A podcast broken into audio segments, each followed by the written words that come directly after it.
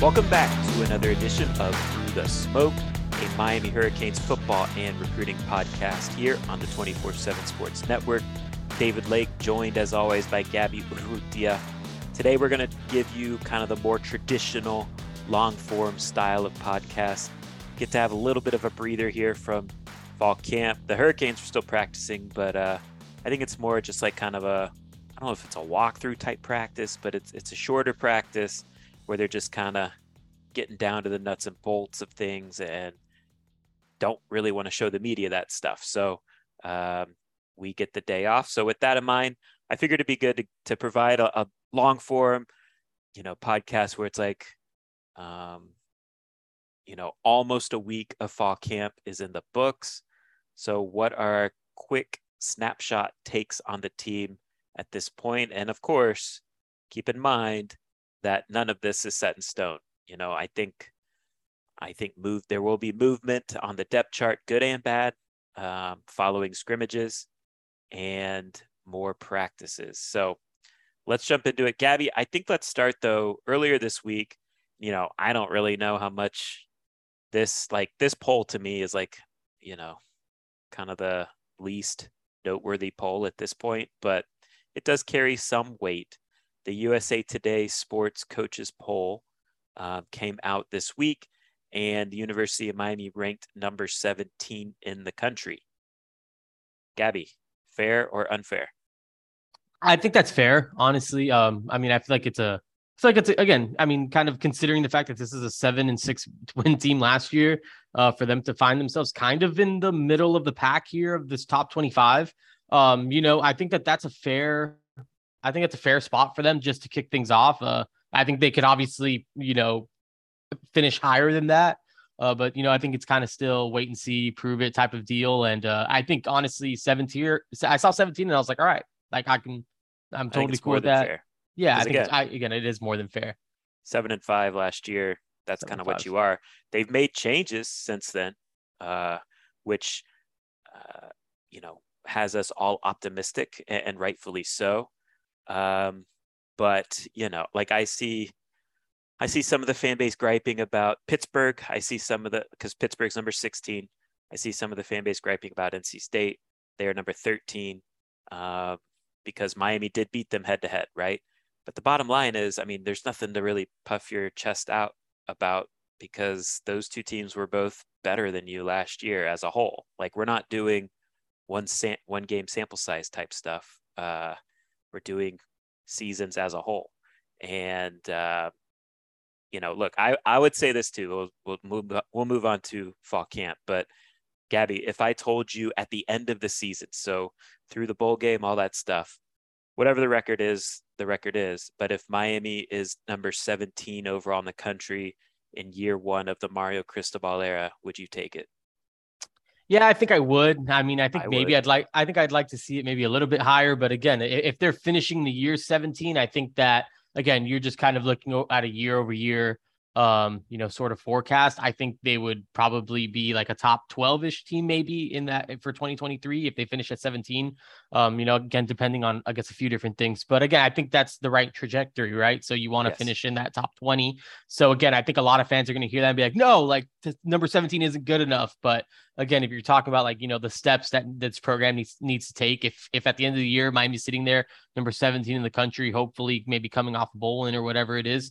Um, I think you kind of have to be like, all right, you know, that, that, that was year one. Yeah. It's a good starting point. I think for the Mario Cristobal era, I, I think we should all understand that this program isn't going to most likely get to the college football playoff this year. So it has to happen Uh, in a staircase kind of way, building, ascending, uh, finishing the year ranked is not something that this program has commonly done uh, the past fifteen years. And so if Mario Cristobal pulls that off in year one, that's a tremendous starting point. Obviously, he can't. I, I do think the upside of this team, they could finish higher than seventeen. Um, But if you just straight up gave me the choice, hey, seventeen, or you let the chances, you let the chips fall where they may, like as a bet, I would probably just take that seventeen and, and take it to the bank. You know what I mean? Like, yeah. All right, let's take the seventeen and let's see how Mario Cristobal builds on it. um, fall camp. And let's just start at quarterback, right? Um, and, and the way I want to structure this discussion, Gabby, I just want to share maybe one thing we've we feel like we've learned about each position group um, through this first week-ish. It's a little less than a week, but we'll call it a week. And then also, I, I think for each position group, we should establish kind of a, a, you know, draw a line in the sand in terms of, okay, at this point, we think these are the guys that are going to play. So playing rotation guys, not necessarily starters, because I think, you know, playing rotation is where the discussion should be generally with this team. And, you know, maybe we could highlight some guys that it's like, okay, we'll see if they get to that point during the course of fall camp, guys that will be in the playing rotation. But quarterback, right? And, and maybe this discussion doesn't have to go too long at quarterback because we kind of know what we got there. Uh, but is there anything in particular you feel like you have learned about this position group after the first week? Yeah, maybe. I mean, maybe nothing like too much. Right. I mean, I haven't spent a ton of time, you it's know, good. me personally. Well, I mean, yeah, I feel like it's it's just a good solid room, right? You got really? Tyler Van Dyke, you got Jake Garcia, and then you, you got you got Jakhari Brown. I mean, I think that's a I think those are three quarterbacks who, you know, again, that's kind of how you want the quarterback room to start being set up. And, you know, I think that that's just a general positive. And Tyler Van Dyke is the guy. I don't think there's much of a question about that. So, I mean, that's probably my biggest takeaway. I mean, that Miami has a, yeah. a pretty good quarterback situation. Yeah. Uh, Tyler's the guy. I, I do think it's worth noting. I think I've said this in one of the Instant Reaction podcasts that to me, Jake looks sharper earlier in this fall camp stage compared to the early stages of spring football. To me, Jake just looks more comfortable. Um, he also, you can tell how he's thickened up his body in the weight room year over year, which is a good thing. Um, but yeah, I mean, look, I think if, if you're comparing, the fun thing about this group to me, Gabby, now, because we we know it's good, but it's fun when you do watch them to nerd out, like, because uh, it becomes more about, like, instead of just, oh, did they complete the pass? It's more about, like, oh, how's the ball placement right. on the completion? You know we can I mean? start getting into, like, the nitty gritty of it instead of, like, oh, okay, at least he can get it there. Which is fun. Like, you know, when you're talking ball placement, uh Tyler is is a notch ahead of the rest of the group. Uh you know, Jake isn't bad, but his ball placement isn't quite where Tyler's is from rep to rep. And then, you know, Jakhari has his moments, um good and bad, which shouldn't be surprising to anyone because he is a developmental guy with elite traits, but he still has plenty of skill work to improve on. Um how about Jakhari, Gabby? Like, what's overall, just what's your take? Because there's a lot of chatter out there. Uh, there's a lot of hot takes about Jakhari after four days of fall camp. I'm curious, you know, you got any flamers for us on Jakhari? I mean, I think you said it. I mean, there's been four days of his first fall camp. Like, I mean, again, you talk about elite, elite traits, uh, you know, kind of talking around media day. He's a guy that's hit, you know, over twenty-one miles per hour on the, uh, you know, on the catapult, twenty-two yeah, or maybe over twenty-two mile per hour, yeah. miles per hour on the catapult. Um, a guy that can fly. I mean, I was talking to Tyler Van Dyke. He said, you know, Jakhari can throw the football just as far as I can. Yeah, maybe he's, you know, he's tweaking, refining stuff, but he also has the mindset that he is there to develop. He's not walk. He's not in competition to play quarterback for Miami in twenty twenty-two. Like, he is preparing for maybe twenty twenty-three, probably more realistically twenty twenty-four ish. You know, I think Which that is a good thing. Yeah, exactly. It's a, it's a good thing. It's fine. He's young. Again, he's a kind of a gamer. You know, you showed that in high school. Maybe he's a little, you know, he's got to, again, he's got to tweak a lot of, li- a lot of, a lot of things, but he knows that. He's aware of it. He's not walking in here thinking I'm the best quarterback in the country and I'm good to go right now. Like, he's going to work every day. So I'm not ready for any insane, uh, you know, Jakhari Brown takes either way. But, uh, you know, I think he has high potential, and I think the skill set that he does have, like, uh, we've talked about it on this podcast before, the skill sets that he does have are different. And, you know, with Mario Cristobal's kind of like upfront, kind of want to pound the rock mentality, you know, Jakhari Brown that potentially gets up to like two twenty-five, maybe two thirty, and can kind of, you know, make the throws you need him to make could potentially be scary. And that could be something that could be attractive to Mario Cristobal in the A C C, where, you know, outside of Clemson and North Carolina, you know, and, and N C State most years, I guess, I would think that, you know, you could probably play a lot of like, you know, you know, big, you know, just kind of run over guys in the conference. You know, it's, I feel like you can beef up that front, and Jakhari Brown could be a big type of quarterback that, you know, again, could be attractive to a Mario Cristobal type. So again, I mean, long-winded answer, I guess, but I mean, I think Jakhari, Jakhari has the chance to be just perfectly fine. Right. I think with freshmen, you know, we need to understand, um, you know, there's, there's two things going on, right? There's talent, which is the capacity of what a player can be, right? I think that's a fair way to define talent. And then there is skill. And to me, skill is how close do you come to maximizing that potential? And Jakhari, to me, is a guy with elite talent. Now the skill, it needs to be raised, and he knows that. And it's, it's all particularly in the passing game, uh, specifically with accuracy. Um, some people have the opinion that accuracy is something that cannot be improved. I would push back on that just from my years of watching quarterbacks develop at the high school and college level. Um, but Jakhari knows he has to improve. And I'll say this, you know, I saw Jakhari play at a high school camp or participate at a high school camp two years ago. And it was ugly then. And I would say since then, he has made big strides with, with his ability to pass and his accuracy.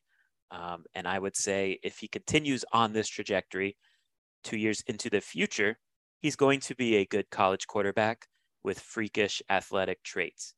I would also say, let's not forget, you know, when Tyler Van Dyke first showed up, he wasn't, and he would be the first to admit this. He's admitted this to me in person. Um, when he first showed up as a true freshman, he was overthinking things. You know, he, he wasn't on point with his accuracy and, and, uh, you know, the way he was playing as a true freshman when he first showed up at U M. Uh, but Tyler works at it, and he, his confidence grew because of the work. And now he is what he is. I'm not saying Jakhari is going to be Tyler, but you got to give guys a chance to develop and improve. Um, and for me, like, look, I'm not saying you can't look at some freshmen and be like, oh, this guy's never going to play here. Right. I think we can do that to some guys. And I, I've, that has been the case with some quarterbacks that have come through Miami in, over the past fifteen years. Jakhari is nowhere close to being one of those type of quarterbacks. He absolutely has the ability to be a starting quarterback at U M if he continues to work and progress. Um, running back. It's hard to say, like, this is a this is a position group that's kind of hard to judge, I think, because pads haven't really come on, like full pads haven't really come on. Um, but one thing I, I've learned, and I think it's just a fair reminder, right? Because he was out for the spring. I feel like his twenty twenty-two season or twenty twenty-one season, sorry, last year was was a lot of highs and a lot of lows. But I think the first week of camp is kind of a reminder to me uh, that Jaylan, I think Jaylan Knighton's going to be a big time player in this offense. So, you know, I don't know if he's going to be the primary back in this offense, which, you know, honestly, I think that's a good thing for Rooster because he's, he's not built to be that primary back, and he's not built to be used the way he was used last year, is just pounding the inside zone run game. Um, but, you know, look, last year, Oregon had Travis Dye, um, who's similar body type to Jaylan Knight. Last year at Oregon, he was five ten, one ninety on their roster. Travis Dye ran for one thousand two hundred seventy-one yards, sixteen touchdowns, also caught forty-six passes for four hundred two yards and two touchdowns. I'm not saying Rooster's going to put up those type of big time numbers because I do think Miami has depth at running back. Uh, they're going to share the ball amongst the group, but can Rooster be seventy-five percent of that? I think he's got a chance. Also, Josh Gattis, uh, you know, targets the running backs heavily in his offense in the passing game. So to me, this was, this first week was just kind of a reminder of like, oh yeah, you know, Roosters Rooster has the ability to be that dude. And I think in this offense, there's a chance that he is. Yeah, for, for me, I think it would be, I mean, again, kind of just even hearing Josh Gattis talk. I mean, it sounds like maybe Henry Parrish and Jaylan Knighton might be a little bit ahead of, of the rest of the guys. Um, so I think that that's one thing where maybe, maybe not learning, but maybe early in fall camp, it seems like those two guys maybe have it more figured, For me, figured out. I draw the line in the sand there. Yeah. And I know it's just one week. I do think more will play. Yeah. But who? I don't know who exactly. Right now. I don't know who number three is, but I think we know who the top two are. Yeah. And I think, I, I think that's fair to say. And I, again, I think that's kind of what we probably expected. I could think if we were here looking in the spring, we we probably would have been like, okay, I mean, just kind of watching Henry Parrish move around, it seems pretty evident that he can, he can probably play. And then we kind of know what Jaylan Knighton has too. It, I kind of thought Jaylan Knighton would be that guy, but then it's, and it's like we talked about in the fall preview pod, like what, what three through five can go many different ways. Like, I feel like there's yeah. a few different combinations. Like, is it going to, I mean, we, we both got eyes on TreVonte' Citizen. Well, I've watched him move around a little bit. I mean, he looks like a, I mean, again, we kind of said, yeah, he looks like a, a real big time back. Could it be him? I mean, Don Chaney is in his third year in the program, maybe healthy. You know, I feel like the, they've talked good about him. Could he be the guy? But yeah, I mean, draw, I feel like drawing the line, like these are the two guys, and that being Henry Parrish and Jaylan Knighton. Right I think it's, yeah, right now, exactly. Like if they currently had to play Alabama today on Saturday, yeah. I think those two guys would get the vast majority of the carries. Yeah, I think that's fair. Number three, I think in the preview pod, we said TreVonte. TreVonte might get the third most carries. Yeah. Do you still feel confident in, in that position? I mean, I feel like just kind of looking at him. I mean, yeah, like, again, like, I feel like it's kind of, I feel like either way you're, you go, you're kind of going out on a limb. I'd probably, I probably maybe most torn between TreVonte and Don Chaney, but again, just kind of eyeing TreVonte, I, it feels like he might be that guy. I don't know. I know that they're really excited about him. I know that he's someone that they kind of want to throw in there, see what he's got in a game. And, and of course, you kind of look at the, fir- the first two opponents, Bethune-Cookman, Southern Miss. That feels like a game where you can throw TreVonte' Citizen in there and be like, all right, man, right. show me, show me what you can do. And I think if he kind of passes those two tests, I mean, I could see him being the, the number three guy the rest of the way. I mean, again, I'm not saying that that's definitive or anything, but I think there's going to be opportunity early for TreVonte' Citizen to cement himself as the number three guy, but we'll see if it actually comes out that way. I think Citizen, you know, I agree. He's going to have some opportunities those first two games. I kind of view him more as like a second half of the season running back. Honestly, I think like this first half of the season, I'm kind of thinking Thad might get the third most carries. Would you push back on that? I mean, I don't know. Again, I, I mean, Thad's just a big dude. And I mean, again, I feel like You're it kind of fits. Guy. I'm, I'm a Thad guy. Like I, I can see it working, but I also just kind of like, again, I don't know. I just kind of like the other guys, but like that is also a huge bruiser type. Like, that could be attractive to these guys. Again, kind of like the style. I mean, stylistically, I feel like Thad Franklin could be that guy, but again, I feel like he's going to be the, a, a short potential short yardage guy. Like, are they going to give him the ball on, you know, second and nine or whatever? Like, I don't know if he's going to be that type of dude, but if it's, if it's third and one and, you know, you really need to get yourself into the red zone or, you know, you're trying, you're kind of on like the forty-five, like you need to really, really move the sticks here. You know, I could see Thad Franklin going and then just, and just like, give us one yard. Like if you can give us one, if Thad right. Franklin can, consi- can, can consistently fall forward, give them a couple yards, potentially break one here or there for, you know, eleven or twelve. I think there's that that's, there. yeah, exactly. Yeah. There's value there. I think that there's situations where Thad Franklin can be Agreed. very, very useful, but I don't know if he's going to be like, we are giving Thad Franklin these carries and we're not giving them to these guys. Like, I don't know if it's going to be that intentional with Thad Franklin. And Don, I, I don't know. To me, Don is, he look, you know, he's been fully cleared and he does look healthy, but I still kind of feel like he's still getting confidence back in his knee. Like, I don't know if he's back to being the Don that we saw prior to the injury. Does that make sense? Yeah, no, I think that's fair. And again, I think there's also a mental roadblock that you ha- yes. that these guys go through with these major injuries. And, uh, you know, I think I, I heard him talking during media day about how, like, when he when he injured himself, like, you know, his dad came running, like when he was like, like his dad was there, like he was like, you know, it, it's, it's it's an emotional thing to go through. So I think overcoming that is a whole other issue in itself. And then the competition and everything else coming in, I just feel like there's a lot right now for me to just say, all right, Don Chaney is definitely a guy in this room. And there's going to be, to be clear, there's going to be more than two guys getting For carries sure. in this group. For we sure. just don't know who three, four will be.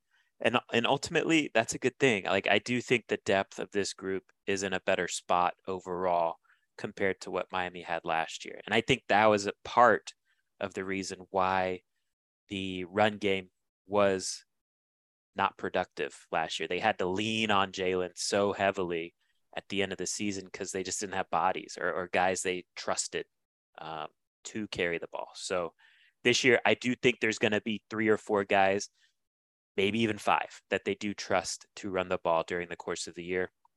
And, uh, you know, I, I do think the run game's going to be much more productive this year because of that, and O-line and physicality emphasis, et cetera. Um, wide receiver. So this is the the main group where, to me, like, this can determine the ceiling of this offense and the ceiling of this team. Um, is there anything in, in particular you feel like we've learned so far through the first week?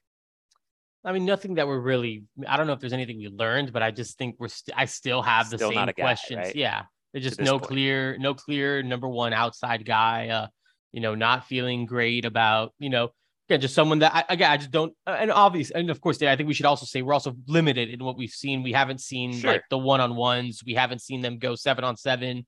Uh, we haven't seen eleven on eleven. We're kind of seeing them run routes on air, uh, still seeing some drops, like casual drops, like passes that maybe that they should, you know, just things that shouldn't probably happening in that setting. You know, again, if you're, you know, major college receiver, anything like that. So just little things like that, that are still, that still have me like, I guess, like worried or whatever, but really my main thing is like, who is the number one guy? Like I, we still don't know that yet. I agree. But I will say this, like, I don't know if you agree with this, but I think there is separation amongst the outside guys between Frank and Keyshawn and the rest of the pack. And maybe that's not like a shocking statement, but like, to me, like, Jacoby is kind of below them. Romello's below them. Colby Young's below them. Like, to me, Frank and Keyshawn are, are clearly the top two outside receivers right now. We'll see if that's the case during scrimmages.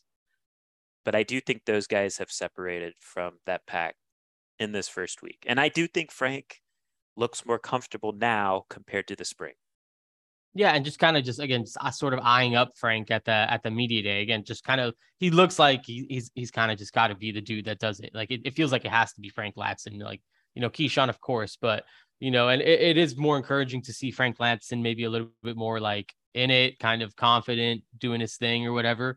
But, um, again, I just kind of just want to see more. Like, I just feel like we just kind of need to see it again. I feel like the scrimmage will be a great opportunity. Obviously, we probably won't be able to see that, but I'm hoping for good reviews from some of those outside guys, uh, you know, coming off uh, that scrimmage on, I, I think, I guess it's on Saturday. I don't know if that's like a thing yet. Yeah. First scrimmage on Saturday. Um, so we'll see how that goes, but back to receiver talk. Restrepo. Um, you know, I, I still think he's the top slot receiver. Yeah. You alluded to there being some drops. He's been kind of dropping some passes every now and then. Uh, in these practices, do you still, I don't know, what's your take? Because yeah. I, I don't know.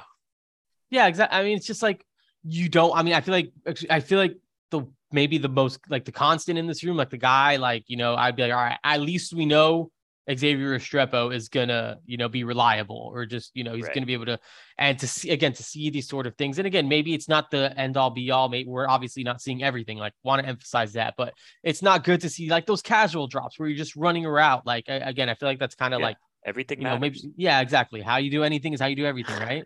Is uh, you know, so I mean, we don't want to. I mean, I don't want to be seeing that from Xavier Restrepo again, just because I view him as as as Mister Reliable, you know, that that yeah. kind of guy. So, um, you know, hopefully that's that's not something that becomes an issue, or that, you know, we sort of see, you know, or just kind of see him stack those types of performances, or, you know, events, or whatever you want to call it.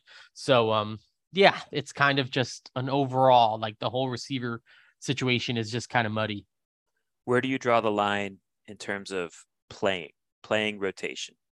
So I think you and I would both agree Frank Ladson, Keyshawn Smith, yeah. Xavier Restrepo yeah. are going to be big part of the playing rotation. Yeah. After them, who do you have making that cut right now? Yeah. Not I mean, projecting right. Yeah, now. For sure.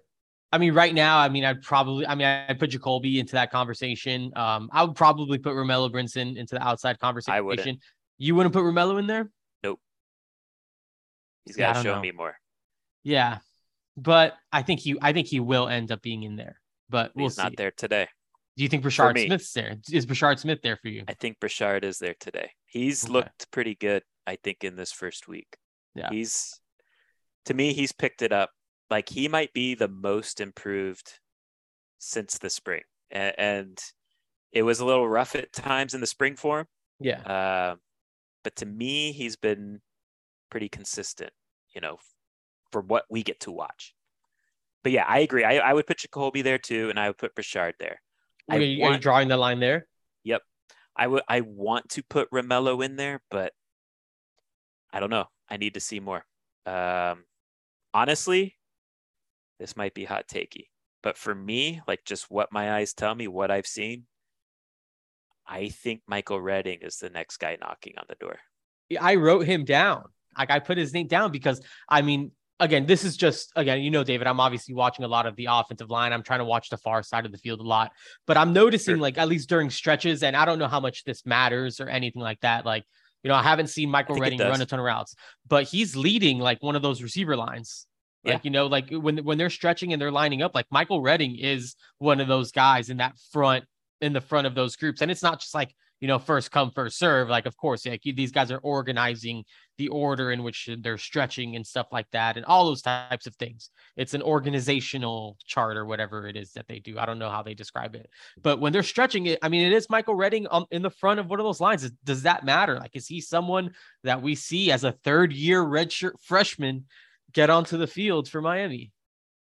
Yeah, I mean, look, I think he, I think he's got a chance to be a part of the rotation. I'm not, again, he's right. not above that line for me yet. Um, he's he, he's on the he's on the cusp, but he's knocking on the door. I think knocking um, on the door. We'll see if he can make some plays at the scrimmages. And again, I'm not out here predicting like Michael Redding's gonna have a huge year or anything. Um, but I think there's something there. I, from what I could tell, he's working behind Jacoby, so. Um, you know, Colby Young, what's your take on him? He's getting a lot of buzz. Uh, you know, to me, he, he's, he definitely has a chance. Like he's a guy that has intriguing traits. Yeah. But to me, like soonest, soonest, soonest he would play is second half of the season, maybe. Yeah. But I, I think either he has to take significant jumps in his game or the guys in head of him just have to be total trash. Like yeah. to me, Colby's like, let's see how this looks a year from now. But the guy can play. Like he's got, he moves well for his size in terms of agility. You know, the speed isn't like, doesn't gonna, isn't gonna blow you away, but we should have known that, right? That's not yeah. surprising to us. Uh, but what's your take on Colby?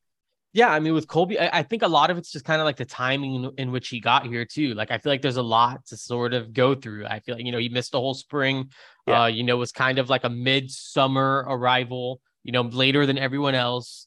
Um, so I think with him, it's just about like, you kind of got to catch up, and I don't know if he's going to be ready to be like fully, you know, caught up. Like, like we were saying, maybe middle second half of the season, if things don't aren't going the right way, that we're just like, we need to throw this guy out there. Let's see what we got here. Um, but you know, I'm looking at Colby Young, I'm looking at Isaiah Horton, and I'm thinking, let's see what it's like in twenty twenty-three. You know, that's kind of like the way I view both of those guys right now. Agreed. And I think Horton, I think Horton can play too, you yeah. know, um, yeah, but to me, he's a guy down the road too. I would redshirt Horton. For sure. Um, tight end. My biggest takeaway here, and it's somewhat related to the wide receivers, Gabby. My biggest takeaway with the tight ends is this. I just want to see more two tight ends on the field together than three receiver looks. I think Will Mallory and Elijah Arroyo can be weapons. They're talented. They're a talented combo. Um, you know, in their own right, individually, they can do things as well. But I think for like, if we're talking about putting your best eleven on the field, Will Mallory and Elijah Arroyo need to be on the field more times together than not. Um, so I guess what I'm saying is I would rather have two tight ends than a slot receiver on the field. Yeah, no, I think that's fair. And again, I think you, the way, one of the ways you kind of supplement this, you know, receiver issue is that you have two really good tight ends. And my takeaways, one of my takeaways is just like, you know, I know that they really, you know, people really like um, um, Will Mallory. Like, I think people really around the program really like Will Mallory. I, I think I think Elijah Arroyo, again, just based on what we've learned from media day till now, I mean, I think he has the profile of an N F L tight end. Like, you know, I yeah. think Miami has two solid, you know, tight ends there. So, um, you know, it's kind of like, again, you don't have the strongest receivers. I think you have two really, you know, dependable tight ends that could be good in the run game, passing game, all that type of stuff. And I think you kind of emphasize those guys. And I think that takes something off your receivers. Maybe. I, I mean, I think that, you know, again, I don't know. I think that's just the way that I sort of look at it. Like, the tight ends are really strong. Like we were saying, I would maybe rather have two tight ends than, would you, you know, would you rather slot. Have that? I mean, I think so. I mean, I just think I but like the put... idea of it. You basically put Mallory as a slot receiver, yeah. if that makes sense. Yeah, no, I mean, I, I think I'm fine with that. I I know Will Will Mallory's had his sort of ups and downs, you know, as a yeah. as a pass catcher too, but I think he had a good a good second half last year. Um, you know, again, as long as he can stay healthy and be on the field, I think right. he's someone worth having out there. And, you know, he can move, he's athletic, uh, he's one of the older guys now, you know, definitely a vet. And, you know, again, I'll kind of I'll ride with those guys in in in a, a lot of the time. So especially if we get to the point where it's just like, all right, these receivers really just aren't taking that next step. I mean, I would go just all in on the tight ends. Where do you draw the line in the sand in terms of playing rotation guys? And maybe we should define this, right? Let's yeah. let's maybe define playing rotation as twenty snaps a game. Yeah. Do you draw I mean, the line at those two and that's it? Or do you have someone else above that line? I mean, I probably have those, I probably have those two mostly, but like, I mean, I would like, I don't know, maybe I'm crazy or maybe I'm overthinking this, but like, is it, is it wild to think like, like Dominic Membrelli could be like a blocker, like, you know, just kind of like an in-line type of guy that can just kind of help him in the run game, like uh, special teams. I mean, I don't know. He's probably the only one. Like, I don't know if Jalil Skinner will get that twenty snaps a game. I don't think Khalil Brantley will. I think if there's anyone that could maybe just kind of, you know, yeah, get in I there, think... just kind of like a big blocker type, it would probably be Membrelli, but I don't know. Yeah, I think you draw the line at Mallory and Arroyo, and they probably sprinkle in the rest here and there yeah. situationally. Like, I could see Brantley get used as an H-back. I could see, like you're saying, Mammarelli used as a blocker. And Skinner, you know, um, he's a freak athlete, and we saw him make plays in the spring. Um, but doing it in the fall is a totally different level, and he might be a year away. I think we'll see him, uh, but are we going to see him twenty plus snaps per game, you know, barring injury yeah. to the guys ahead of them? I don't know about that. Um, but this is a, this is, this group's in good shape. Um, and, you know, I remember thinking, what was it? Tuesday, Tuesday's practice when we were out there, you know, I was watching Elijah a little bit and I was just thinking to myself, self, Elijah Arroyo looks really good out here. I don't know. It was kind of a weird moment. Um, offensive line. Um, I don't know, man. For the biggest thing, I feel like we've kind of set the table for this. Yeah, for sure. But, but I do feel like, and I hope I don't jinx it here, but I do feel like internally, and I believe it as well, I think this group's going to be pretty good. Yeah. And, and I would say that even with Zion Nelson out. Like, I think the group gets even better when Zion comes back fully healthy, whenever that is. Um, I just think there's a lot of experience there. Frankly, I think there is like some N F L talent on this offensive line. I'm not saying yeah. like first round pick necessarily, but, you know, fifth, sixth, seventh round type potential guys. I think they're really taking to the coaching from Mario Cristobal and Alex Mirabal, and I think they really like this new physicality mindset and push. Um, you know, playing in this, playing for Mario Cristobal and Alex Mirabal is like an offensive lineman's dream, and I feel like these guys are just waking up. Uh, you know, from being in a system that didn't necessarily fully utilize their abilities in the run game, and and we already know from last year that their pass protection is quite good. Um, yeah. And honestly, if you had to pick a phase to improve at, you would say, hey, I would much rather have an offensive line that I needed to figure out how to get them better at run blocking. Um, because to me, that is about physicality. That is about a mindset. Um, and so I, I don't know if you feel the same way, Gabby, but I'm kind of excited about this offensive line.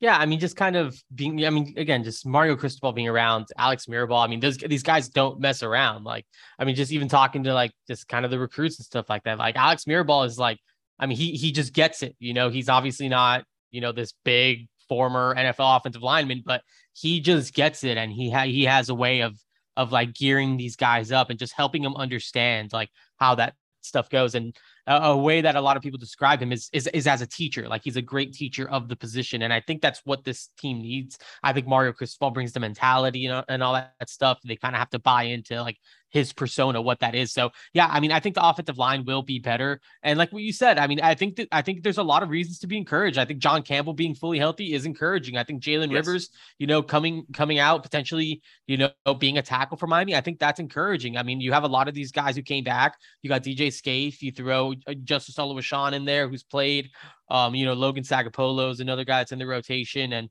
you know, some of these other guys, I, I mean, I think you have a group that you can be pretty excited about, right? Like, and then again, you kind of factor in Zion Nelson and whatever happens when he comes back. I mean, I think you have, I mean, you're talking about like maybe late N F L rounds guys. I mean, Zion Nelson's one, right? I think John Campbell potentially could be one again. I mean, Jaylan Rivers is the guy I think is going to get yep. drafted at some point. You know, I think those D J's are, D J's got a shot. I yeah, think, maybe. I mean, I think, those are a few guys. I mean, when was the last time we could say Miami's offensive line had three, potentially four right. N F L guys on there? Um, you know, I don't, I mean, I, I think it's, I think it's a, I think it's a pretty big deal. And again, I think these are the right guys we want leading that room and, you know, kind of the resurgence of this offensive line. So, um, you know, I'm, I'm just not ready. I'm just not ruling out Mario Cristobal. I'm not ruling out uh, Alex Mirabal. And, um, you know, I think they're going to get these guys right and kind of hearing them talk, right? Like even hearing like Jaylan Rivers talk and John, John Campbell talk and some of these other guys talk, it just sounds like it's different. So it's different. I think that's and, always a good sign. And Josh Gattis, quite frankly, came out and said at media day, like, I am really excited about this offensive line. And he's not a guy that will blow smoke. Right. Like he's, he pretty much didn't praise any other position group. No, no, uh, definitely not day. The receivers. Right. So, you know, I, I think there's something there. So the line, draw, let's draw a line in the sand of the guys that we think are really in the rotation. And I'll give you, I got eight guys right now. Yeah. And, and you tell me if you agree or if you would add someone. But I think it's eight guys. I'll throw Zion in there, even though he's not healthy yeah. right now. He should be on this list, right?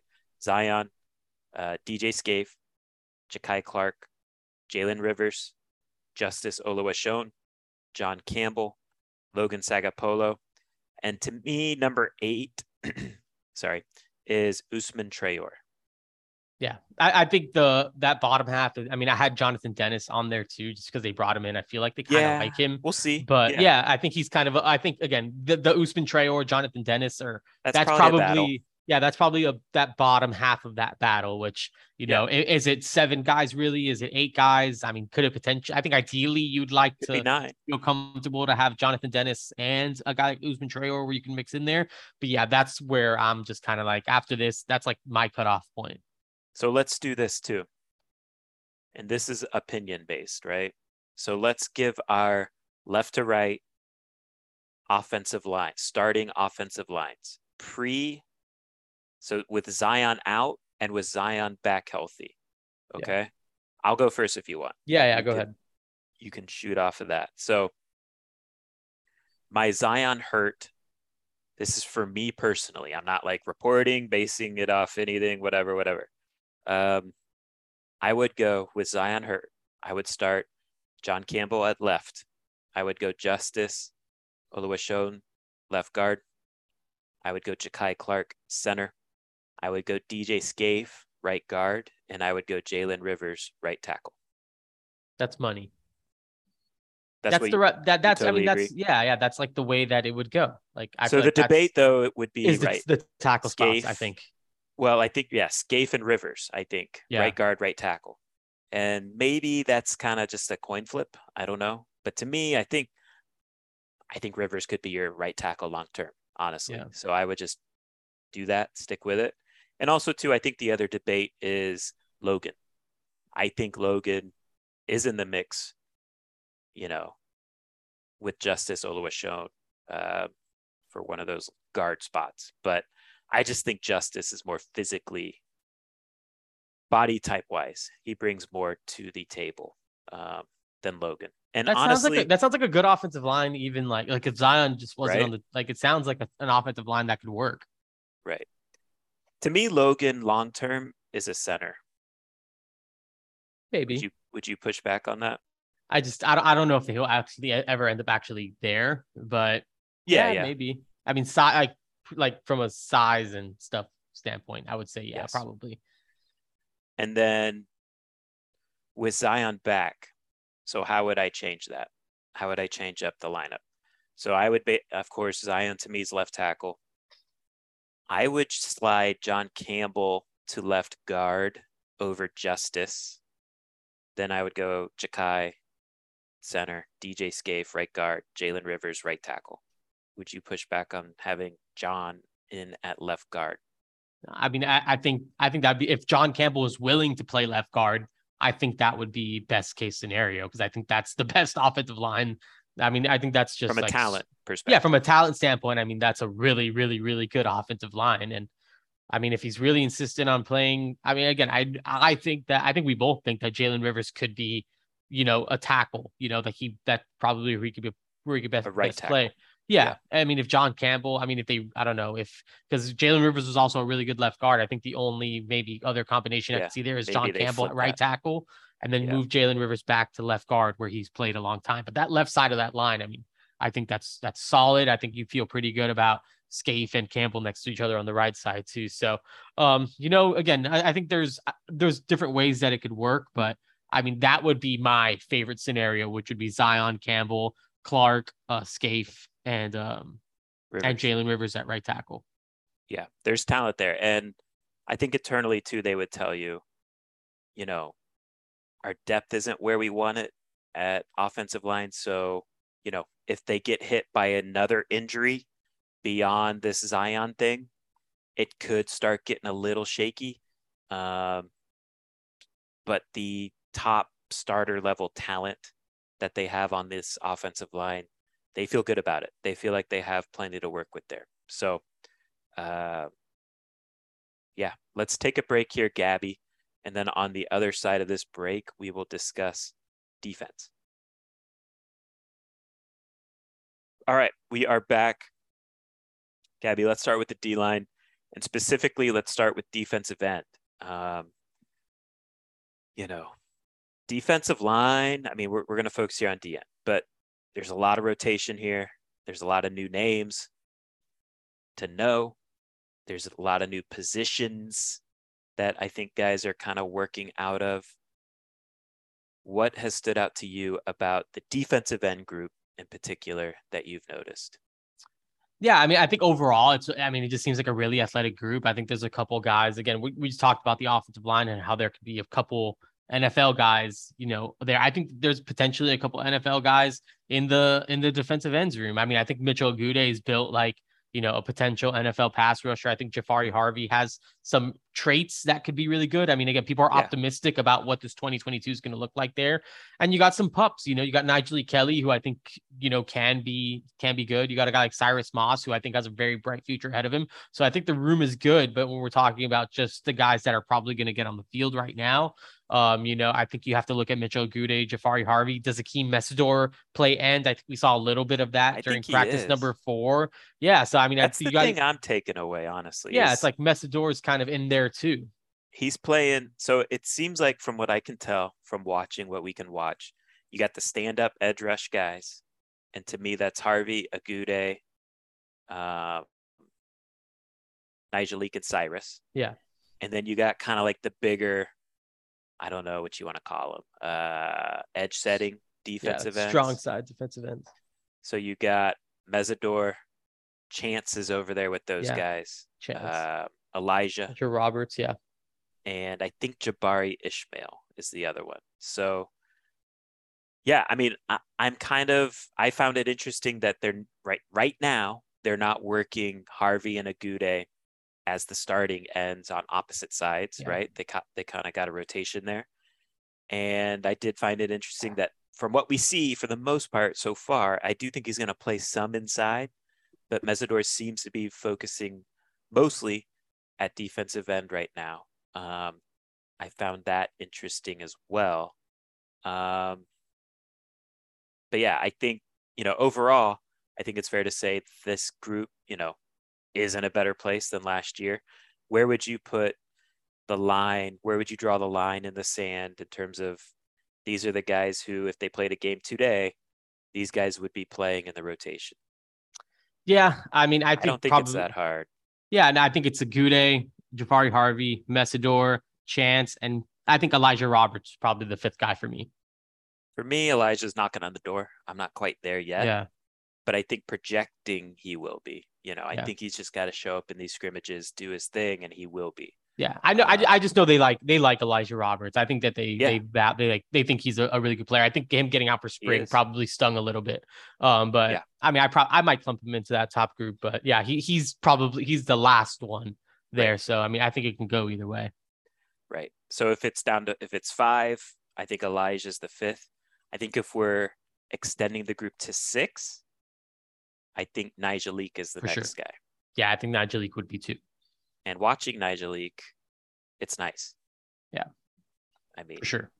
He's, he's going to, he can get after it. I mean, he has a high motor. I think he's just got to, there's other things that he needs to kind of, you know, just put together as a true freshman who's right. really, again, I think we talk about it. I mean, just kind of have to hammer this home every time we talk about Nigel Leake. He's seventeen years old. Like he's not yet even eighteen. So there's still a lot left there. And the fact that he's six foot four, two hundred forty plus pounds right now and still moves around like a freak is a, is a really big deal. So, and like talking to Akheem Mesidor at that media day, he just thinks that he's like, he thinks Nigel Leake Kelly's like a future big, big time player. So just kind of, kind of let him just continue to marinate a little bit more. And yeah, I think overall this defensive end group's in a much better spot. You know, last year Miami entered the season with what? Zach McLeod. Yeah. And the Tennessee transfer, remind me of DeAndre name. Johnson. DeAndre Johnson. Um, you know, this group just has more juice to it um, than last year. So it's in a good spot. And it's going to be a different system. You know, it's going to be more, um, you know, it's not going to be uh, reckless getting upfield. You know, I think there's going to be some purpose to it. Uh, defensive tackle. This is a very interesting group to me, Gabby. I'm very, yeah. very, very curious, like what the snap counts are going to be over the course of the season and from game to game for this group, because there is a lot of bodies here. I think, I think there's a lot of guys that can play a good amount of snaps, which is a good thing, right. um, because you shouldn't really have big bodies like this playing forty snaps in a game, in my opinion. I think the sweet spot for like these good defensive tackles is like twenty-five to thirty snaps, and you just let them eat. You, you know, you let them push the pedal to the metal for those twenty-five to thirty snaps. And that's how you get the most out of this defensive tackle group. Um, you know, I think too, when you, when you can roll this many guys in, it helps the linebackers fill more consistently um, because the defensive tackles aren't going to be tired and get eaten up on the inside. And I think it allows the pass rush to be more effective. But lots of bodies in this rotation. I'm curious how deep you go in drawing the line of the playing rotation with this. It's pre- I feel like it's pretty deep. Like I don't. I I, yeah. I kept going, and I was just like, I don't know where exactly to stop here. Like, I mean, I, again, assuming Akheem Mesidor is kind of like one of those both inside outside guys. I mean, you have to throw him in there. Um, I mean, Darrell Jackson is someone that absolutely yeah. to me is in there. Leonard Taylor to me is in there. Jake mm-hmm. Lichtenstein is in there. Mm-hmm. Um, Jordan Miller, I feel like he's someone yes. that's kind of in there. You know, I he feel like he's is. been. I think he. I think he's someone you have to kind of factor in. Antonio Moultrie, um, yes. I think is someone you have to factor in. Um, and then I feel like maybe this is maybe where we can start having a conversation. I, I mean, I think even Jared Harrison Hunt, like I he's think he's someone. I think yes. he's someone that's in there as well. And then it's like Elijah Roberts, if he kind of goes in or outside, or like, I think sure. he's someone that's, that's maybe there too. So, you know, I feel like it goes pretty deep. I mean, I guess if, if Elijah Roberts kicks back inside, if he does kind of go both a little bit, I think I would probably draw the line at Elijah Roberts, but I mean, Jared Harrison Hunt might be the line for me, like right after there. I think there's six true D tackles. And then like you're saying, you add Mesidor, that's seven. You add Roberts, that could be eight, right? But those guys are also playing some end. Um, but yeah, I mean, I, I think Jared Harrison Hunt is definitely there. I mean, who knows what this looks like after the scrimmages, right? Yeah. But to me, like, Jared's working a lot with the first team. So, yeah. I mean, uh, I wouldn't necessarily put him on the bottom of that list at this point. Uh, I was just, I, I didn't put him in like an order. I just kind of rattled okay. off. I just started rattling off names. Okay, good. Um, let's have a Leonard Taylor discussion. Because, you know, the fan base, he's a five-star recruit. There's yeah. a, there's a connection there because of that. Um, and there's a, a lot of excitement with Leonard because of that. And Leonard is a big-time talent. What's your take on Leonard going into this into this season? Are you concerned? Are you worried? Et cetera, et cetera. How are you viewing Leonard this year? Yeah, I mean, I just feel like he's a part of the rotation again. Like, I'm like, is there like any like real like star power on in this rotation? Like, I don't know if there's any of that. Like, I think Leonard Taylor potentially, you know, has maybe some of that, I guess. But like, I I don't know that.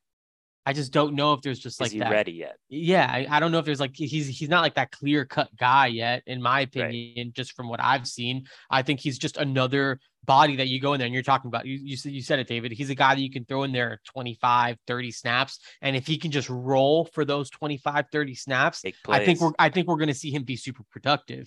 Yes. But I don't know that he's going to be like this, you know, first team all conference. I don't, I don't, I don't know. Like, you know, I'm, I'm just not sure, just because there is going to be such a heavy rotation, but I, I prefer Leonard Taylor in this situation where, you know, he doesn't have to be out there for, you know, forty, yeah. fifty snaps a game. You can kind of throw him in there, let him run while he's hot, flip him out, and then let him catch his breath, throw him back in there. And I think, again, I think when he's rolling, he's going to be as good as any of those guys. So, you know, we saw it last year. We saw the flashes, you know, all yeah. the tackles for loss. I think we're still going to see more of that. Like, I think that we're going to see a lot of those different types of things. And I think Leonard Taylor still has some really, really, really good football in front of him. Absolutely. I think you got to let guys figure it out and develop on their time. You know, like you said, we've seen the flashes, we see the talent, um, but you have, and honestly too, like, I think this gets lost as well. Like, that position is a grown man position. And so I think older players generally have more success at that position. Leonard's still going into just his second year.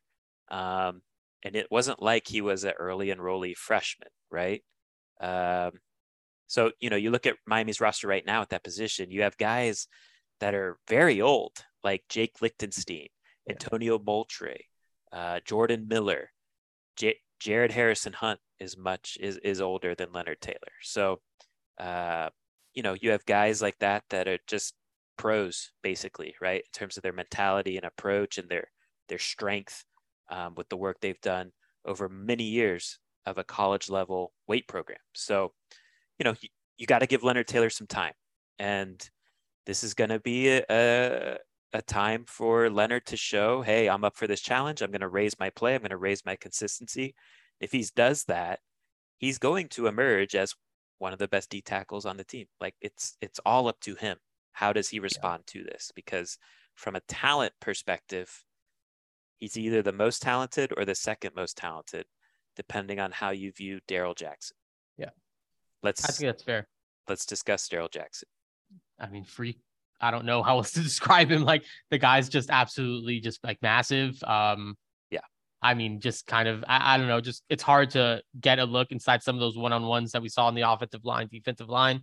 But I, I mean, I did get to kind of see him go through a rep. Who did he behind. Beat? Did you see the O lineman? I didn't see. Who he, I didn't see. I didn't see who okay. he beat. Um, I just saw. I just saw the big number six on his back, and then I just saw him move around a little bit, and Easily. then I just saw. Then I just saw Joe Salavea just jump up and start smacking him in the helmet. I was like, all right, he did it.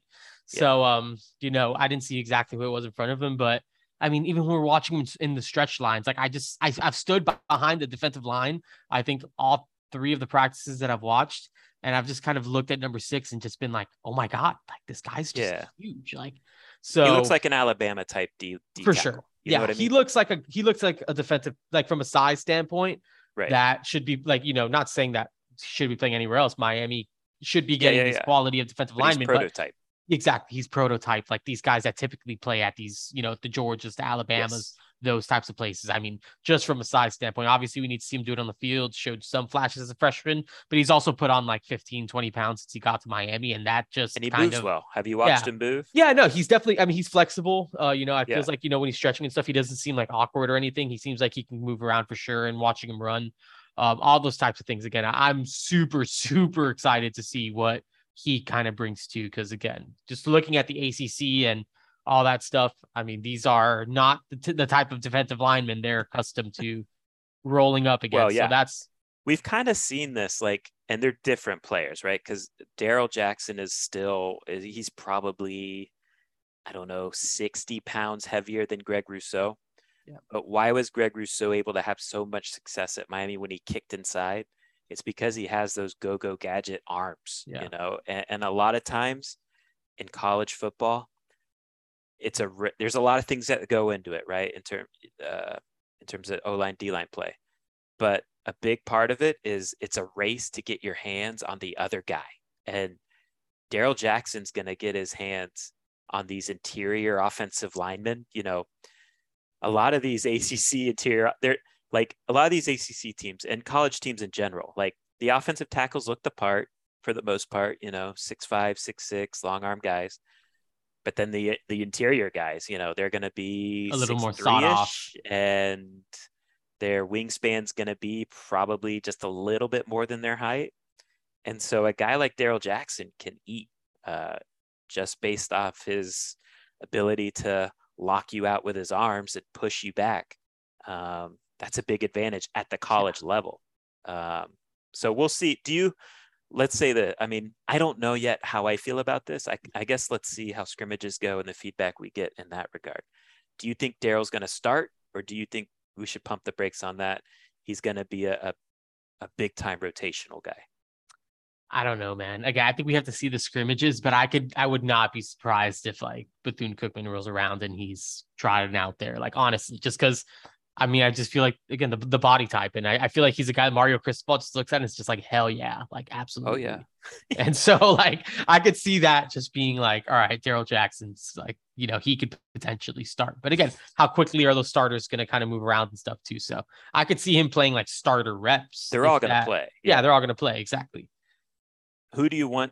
Like, This is this is a different question than who do you project the coaching staff to pick as the starting two D tackles?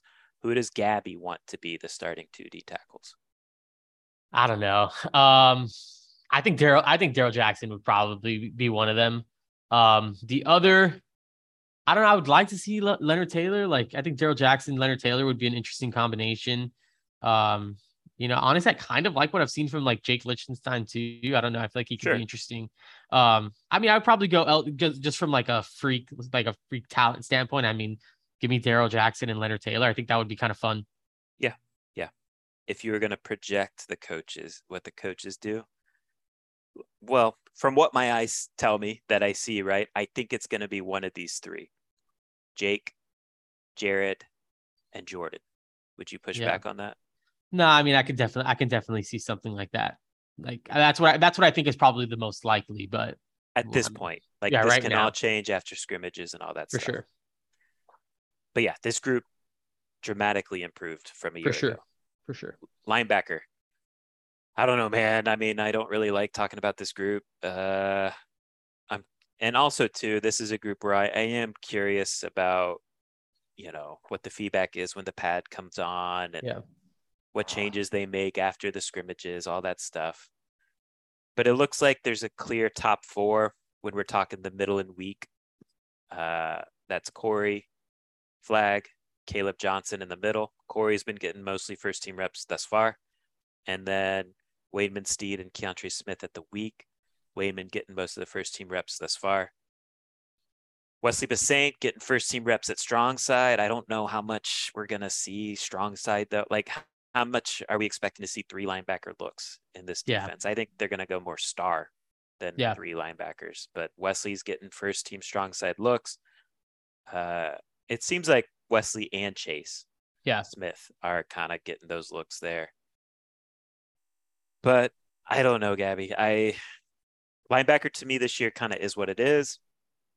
I don't know. are, are you hyped about what you've seen from Caleb Johnson, the U C L A? Yeah. I think I think I am. Um, I think he's someone that, again, if we're, if we're projecting, just like if I'm saying who I think is going to, like, I think Caleb Johnson's probably a guy that I would feel, just based on what we have seen, the little we have seen, I feel like he is the guy that I would project to, to start in the middle, like over Corey okay. Flagg. So, I mean, I guess we'll still have to see how that goes. Again, we'll see how that changes with scrimmages and stuff like that. But just kind of me eyeballing him, I think I could see him taking that step, which would be a pretty big deal, just given he yeah. hasn't been here super long. But I, think I do it will think happen. Yeah. So, I mean, that's probably one of my biggest takeaways is I think Caleb Johnson could start. I think Chase Smith and Wesley have a chance to play. Like, you know, I, I wouldn't be surprised if either one of those guys are on the field.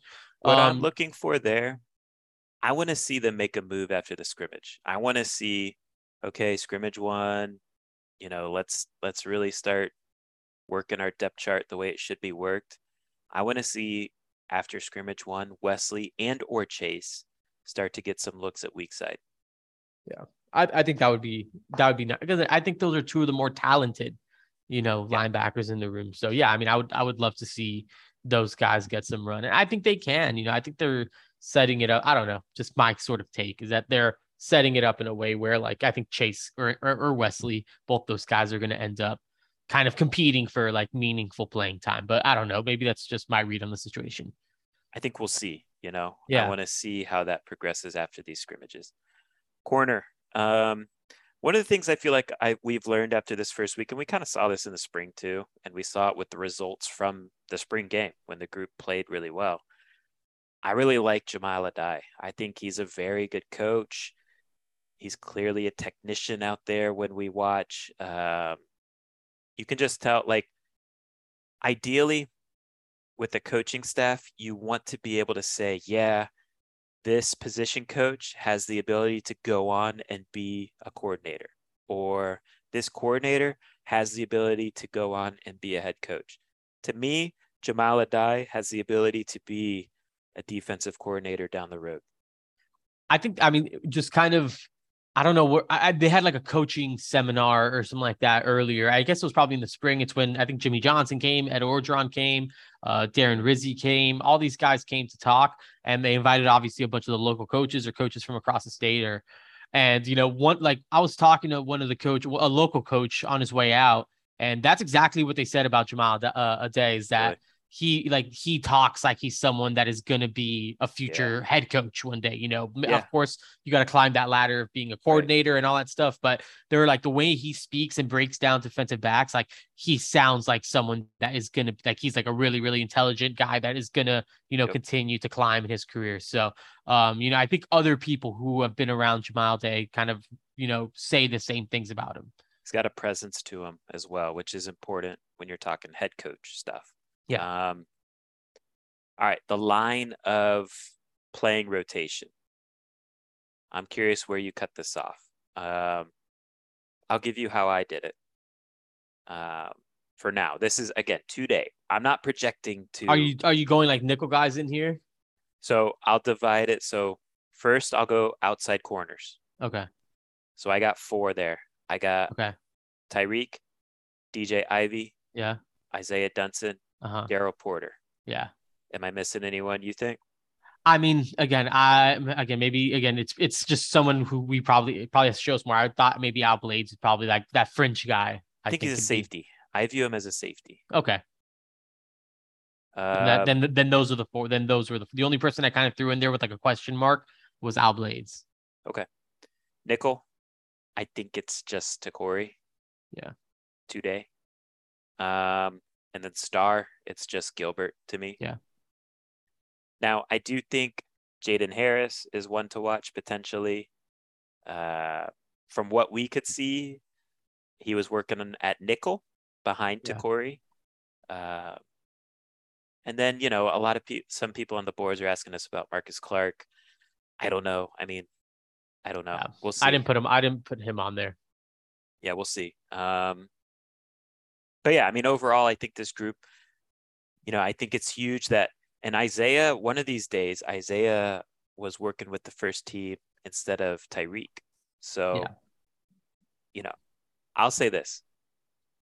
If Jamil Adai can get, you know, D J Ivey, so D J Ivey right now is running with the first team, and he is a guy that will tease you with his physical stature. Looks the part, right? Uh, I, I, I've maintained that there. I've always believed there's something there.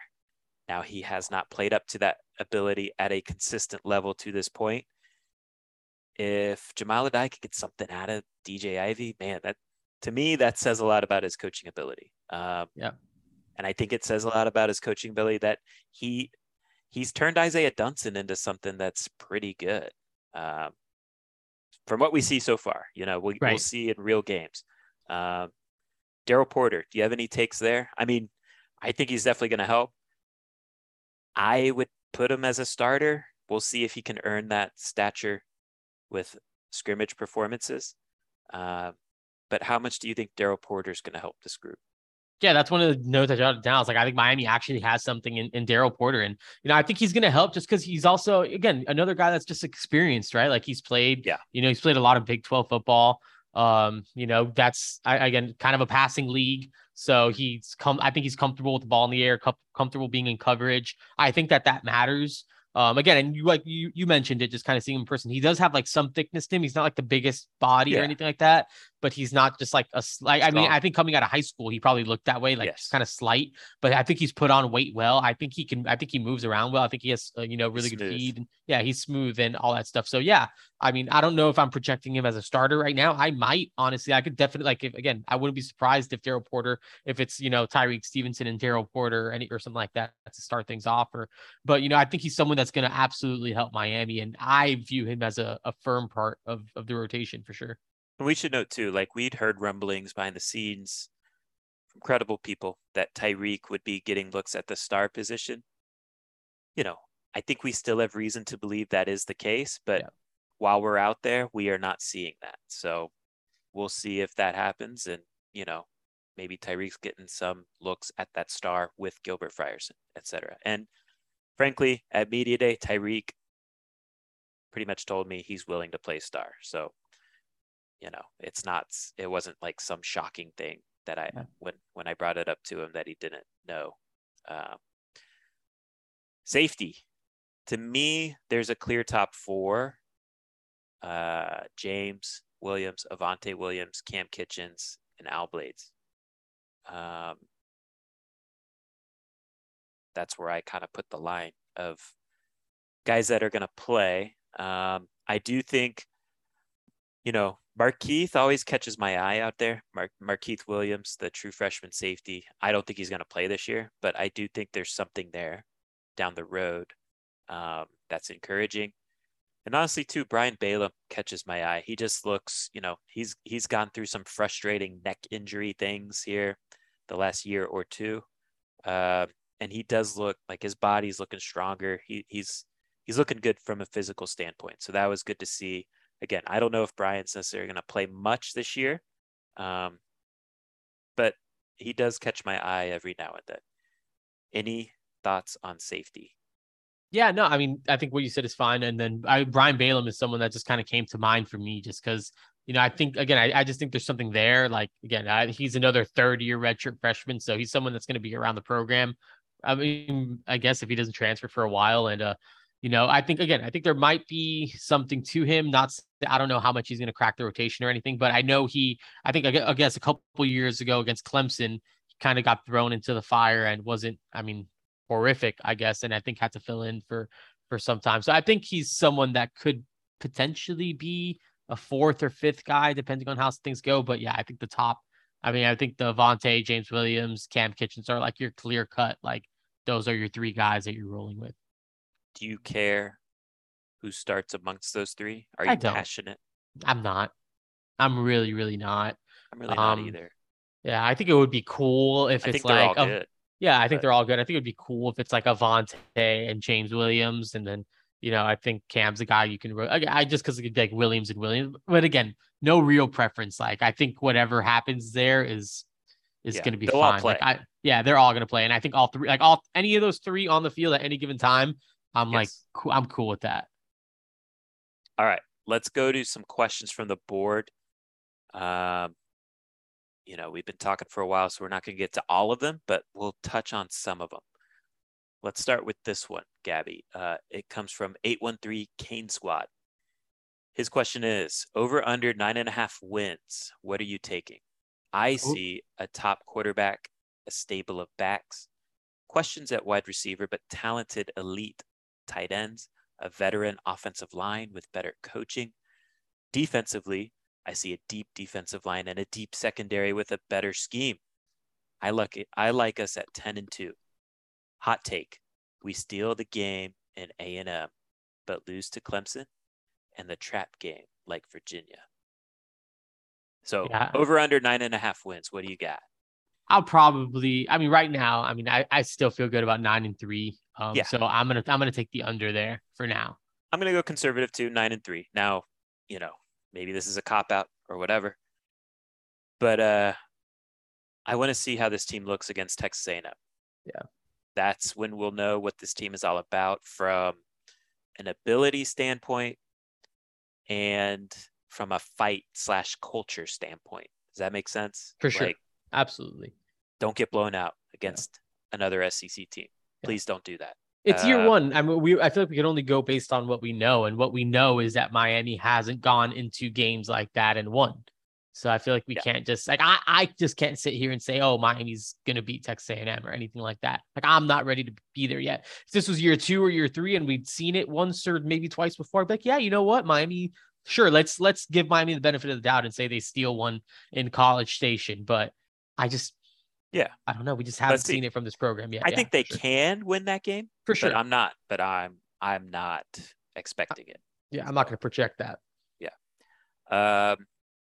The U Rasta asks, if Frank Ladson and Keyshawn Smith get a little better each day from where they are now, how confident will you be in this team once the season starts record-wise? I know for me, Gabby, like, if that's the case, then I probably would be willing to push my projection up to ten and two. Yeah, I mean, I think if it becomes evident that Frank Ladson in these scrimmages are is, yeah. and maybe even Keyshawn balling. Smith, yeah, if they just start balling, um, or Jacoby, I don't know.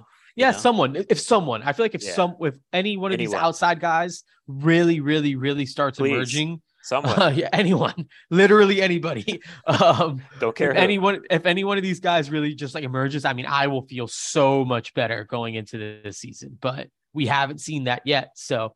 Um, right now it stays the same, but yeah, I mean, maybe I could tack on another win if it's just like we have Miami has a, like if Charleston Rambo was back, I mean, I feel like I would feel better about saying, hey, this team could go ten and two. They have the clear cut one oh, wide yeah. receiver one. And you know, they got tight end. They got it all rolling. Like, I think this could be a ten win team, ten win regular season team for sure. But I mean, unfortunately that's not the situation. So got to kind of wait and see for, to see what's going to happen next. There's just going to be games, like we know this, there's going to be games where it's a tight game and you just need a receiver to go out and make a play that's going to change the game. How many times did Charleston Rambo do that last year? Um, does Miami have that guy now? We'll see. Can T V D, can Tyler make that guy? I think you could argue. Now, Charleston Rambo had his breakout game against Michigan State. You know, and De'Ara King, of course, was the quarterback for that game. But I think you could make the case that in some ways, Tyler Van Dyke made Charleston Rambo. And I think I think the N F L draft community kind of told us that as well, because Charleston had a tremendous year, looked the part, but ultimately wasn't good enough to get drafted in the N F L draft. Um, so, you know, I think at the college level, college quarterbacks can throw receivers open. Uh, hopefully that's the case with this team and this receiver group. Shirtless Sheriff. Um, not, not, what, Evan is, what a Sheriff. Name. Yeah. Um, Sheriff. What position group has the longest way to go before September third? To me, it's the same. I mean, we're talking about the receivers. Like, to me, it's just the receivers. Really? Yeah. Wow. I would go linebacker. Okay. Yeah. I mean, I don't know. I, I mean, both. I guess one on each side of the ball. I mean, linebacker, receiver. So, but to me... Okay, let's have this discussion. Do you feel better about the linebackers or the receivers? Because I feel better about the receivers than the linebackers. But you can disagree. I mean, yeah, I mean, yeah, I mean, obviously don't love the linebacker room. Um, I don't know. Again, maybe I'm being over optimistic about like maybe a Chase Smith type, but like, I mean, obviously don't feel great about Wade Minsteed, you know, tracking down Devin uh, Achune or whatever his name A-Chain. is like a-, a chain. Like, I, I don't think that's going to work yeah, out very that's well. Not. Um, you so do not want that. Yeah. I mean, again, like, uh, I mean, I get, I mean, yeah, I mean, I guess See, linebackers, I think, but still like, I, I think, think you got to put a point. I, for me, it's just like, you got to be, if, if Miami can score, I mean, I feel like if Miami can just put up the points, I feel like the receivers have, I think they're going to, I mean, obviously it helps their chances. I mean, that's obvious, but like, I feel like, I mean, man, if you can just throw points on the board, I feel like it just, yeah, but just tell me this, going to make things. Do you, okay. Just from a pure talent ability standpoint, who's more talented, Frank Ladson and Keyshawn Smith, or let's say Caleb Johnson and Wayne Minsteed? Yeah. I mean, the receiver, that's I mean, how I look at it. Yeah. Okay. I, think I mean, there's that, that's more, fair. I think there's just more ability in the receiver room. They just gotta, just gotta do it, you know, yeah. go out there. I just don't know if this linebacker group can go out and do it. Is kind of, yeah. yeah, I don't know. Especially against the big, again, it's going to be, it's just going to be physical too. So yeah, I mean, those guys are going to have to come make some plays too. And the thing is like, I mean, receivers too. I mean, Texas A and M has Antonio Johnson and a bunch of these other guys too. Yeah, that like, I mean, th- it's gonna it's gonna be a it's gonna be a headache for these receivers to you know create separation and yep. and do all that type of stuff. I mean, I don't know. I feel like both. I mean, yeah, I feel like linebacker probably has a better argument, but I'm also looking at receiver. Like, just gotta oh, yeah. step it those up. Those are the two positions, no doubt. Um, Guts sixteen or Goots. I don't. I've never gotten clarification. I think it's gut. I think it's fair to say Guts. Guts. I've always said Guts. Guts sixteen. From spring to now, uh, has the fall... Oh, sorry, I'm reading this awful. From spring to now in the fall, has the intensity picked up? I think so. I mean, look, we can't watch all of these fall practices because, yeah. you know, top secret football stuff. But I think in general, yeah, there's just more juice. Um, Mario Cristobal is all about the intensity. That's not just like lip service. Uh, it's real out there. And look, while we don't get to watch practice, you know, as we are waiting for interviews, Gabby, we sit and we can, where we sit and, and work on stuff in between. Yeah. We can hear practice. For and sure. It's a lot of screaming, yelling, celebrating. Um, whereas in recent years, you know, practices, generally speaking, lacked juice. It was, you know, funeral-like out there. You know, it was kind of weird. Do you think that's unfair to say? No, I mean, I, I don't think, it, I don't think it is. I mean, I think yeah, we could definitely hear it from our little hallway that, yeah. that we sort of camp out at. And, you know, you're kind of constantly, I feel like it's just become background noise for us now, or it's almost like you tune it out, but it's, it's there. I mean, they're, they're always sort of going and, you know, you can kind of peek your head out and see like the tops of the helmets and stuff, everyone moving around and that type of but stuff. This, so yeah, it seems like more excitement than like for sure. Manny Diaz practices. Oh, I mean, yeah, That's and I think I think to. there's yeah for sure, and there's also like a lot more. I think there's more people out there too, and a lot more people that are excited and all that type of stuff. Yeah, I mean, overall, I mean, I would say there's there's no question. There's definitely some more juice. Kangang oh six. Kangang. Do you foresee any surprises regarding names on the depth chart? Um. So yeah, this was like a common question, and and I don't know if. It's just hard for me to know, like, what would a surprise be to the average fan? I don't know. I couldn't, like, pinpoint from what we've seen so far. Like, is there anything that surprises you so far on the depth chart? I don't know. Like, I mean, Jordan Miller's always, like... I, I feel know, like that's pretty surprising. Okay. I feel like if he's a first-team defensive defensive tackle, I think that would be pretty surprising. Again, for just, like, everyone on the outside in with all the transfers, with, right. you know, all that type of stuff. I think Jordan Miller being a first-team defensive tackle would probably be the most surprising. And we'll like, see if that holds up. Yeah, like, exactly. You know what I mean? Like, it's first week at camp. Yeah, exactly. Um, I don't know. I guess I'm a little surprised, too, about uh, the John Campbell over-the-top praise to me, right? Because, yeah. I mean, we've spoken about this in a in a previous podcast, but, like, it seems like every new offensive line coach, like John Campbell's the greatest offensive lineman on the team. And then, you know, we see the play in games and it's, it never lives up to that hype, but clearly there's talent there because you got three pretty respectable offensive line coaches um, over the past, what, four or five years that speak highly of John Campbell. Um, final question we'll touch on comes from Slim Dick Jerry. All he right. asks, do you think we'll see a noticeable improvement in the defense this year? I mean, yeah, I mean, I, I think so. Again, and how I do you define it, noticeable improvement? Like what, what's the minimum top what defense? I mean, what, what, what did they rank last year? Like, I don't what was even like, know, like eighties. I don't know. They're terrible. I mean, I think if they're seventies, top, like, eighties. I mean, I don't know. Maybe if you're like top, like forty defense, I think that that's, I think that's noticeable. Yeah. I think that's, I think that's, I think that's a fair, I think that's a fair, realistic year over year. Yeah. Yeah. I think that's a fair, like realistic jump.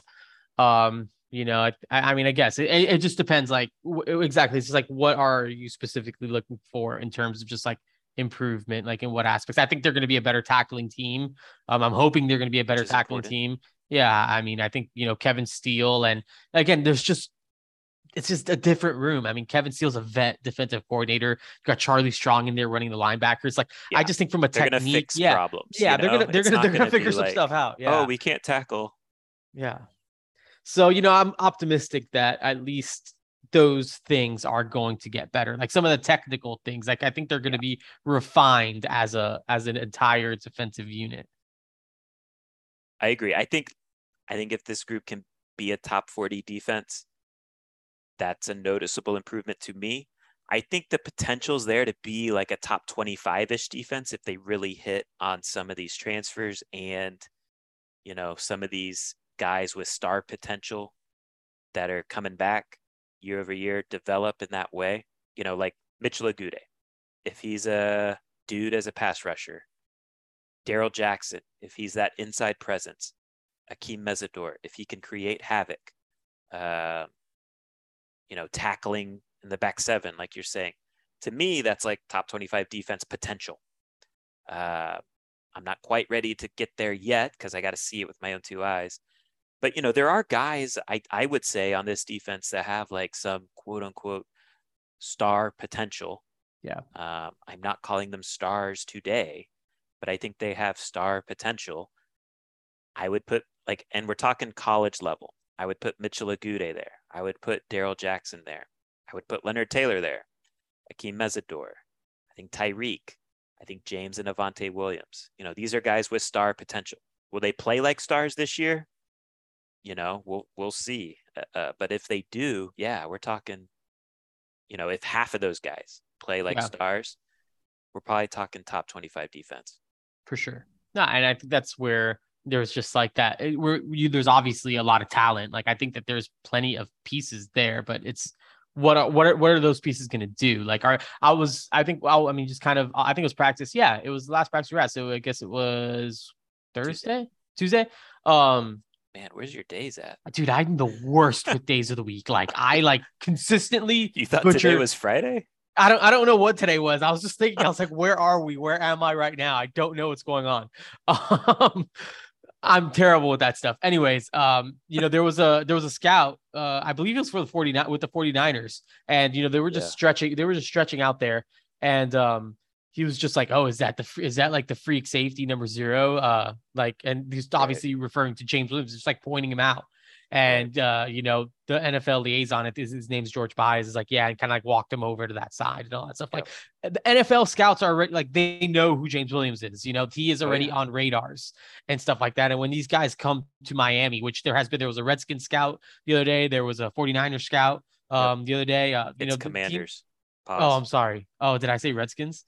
Is that uh, don't cancel me, please. Uh, a Commanders fan, uh, com- a Commander scout. Um, so yeah, I mean, these guys are all coming through, seeing look and looking at guys like James Williams early too. So um, yeah, I mean, he he has star power, and I think the league recognizes, or, or it's going to be they're going to be tracking him to see what he sort of does. I think he's someone that definitely is a star, but it's it's like we were saying earlier, David. It's like the talent versus skill. Like James Williams right. has all the talent, results. but let's yeah, get the results. Re- results exactly. Does James Williams do it? All right. So hopefully that this podcast kind of provide a little, little snapshot of what we think. Again, long way to go still in camp. Um, still got two scrimmages to play, and the the results of those scrimmages, the play of those scrimmages, will determine depth charts um, and playing time. So we will know more after those sessions. Um, yeah, keep checking out inside the u dot com. I believe they'll have their first full pad practice on Thursday, so that should be a fun day. And uh, until next time, take care.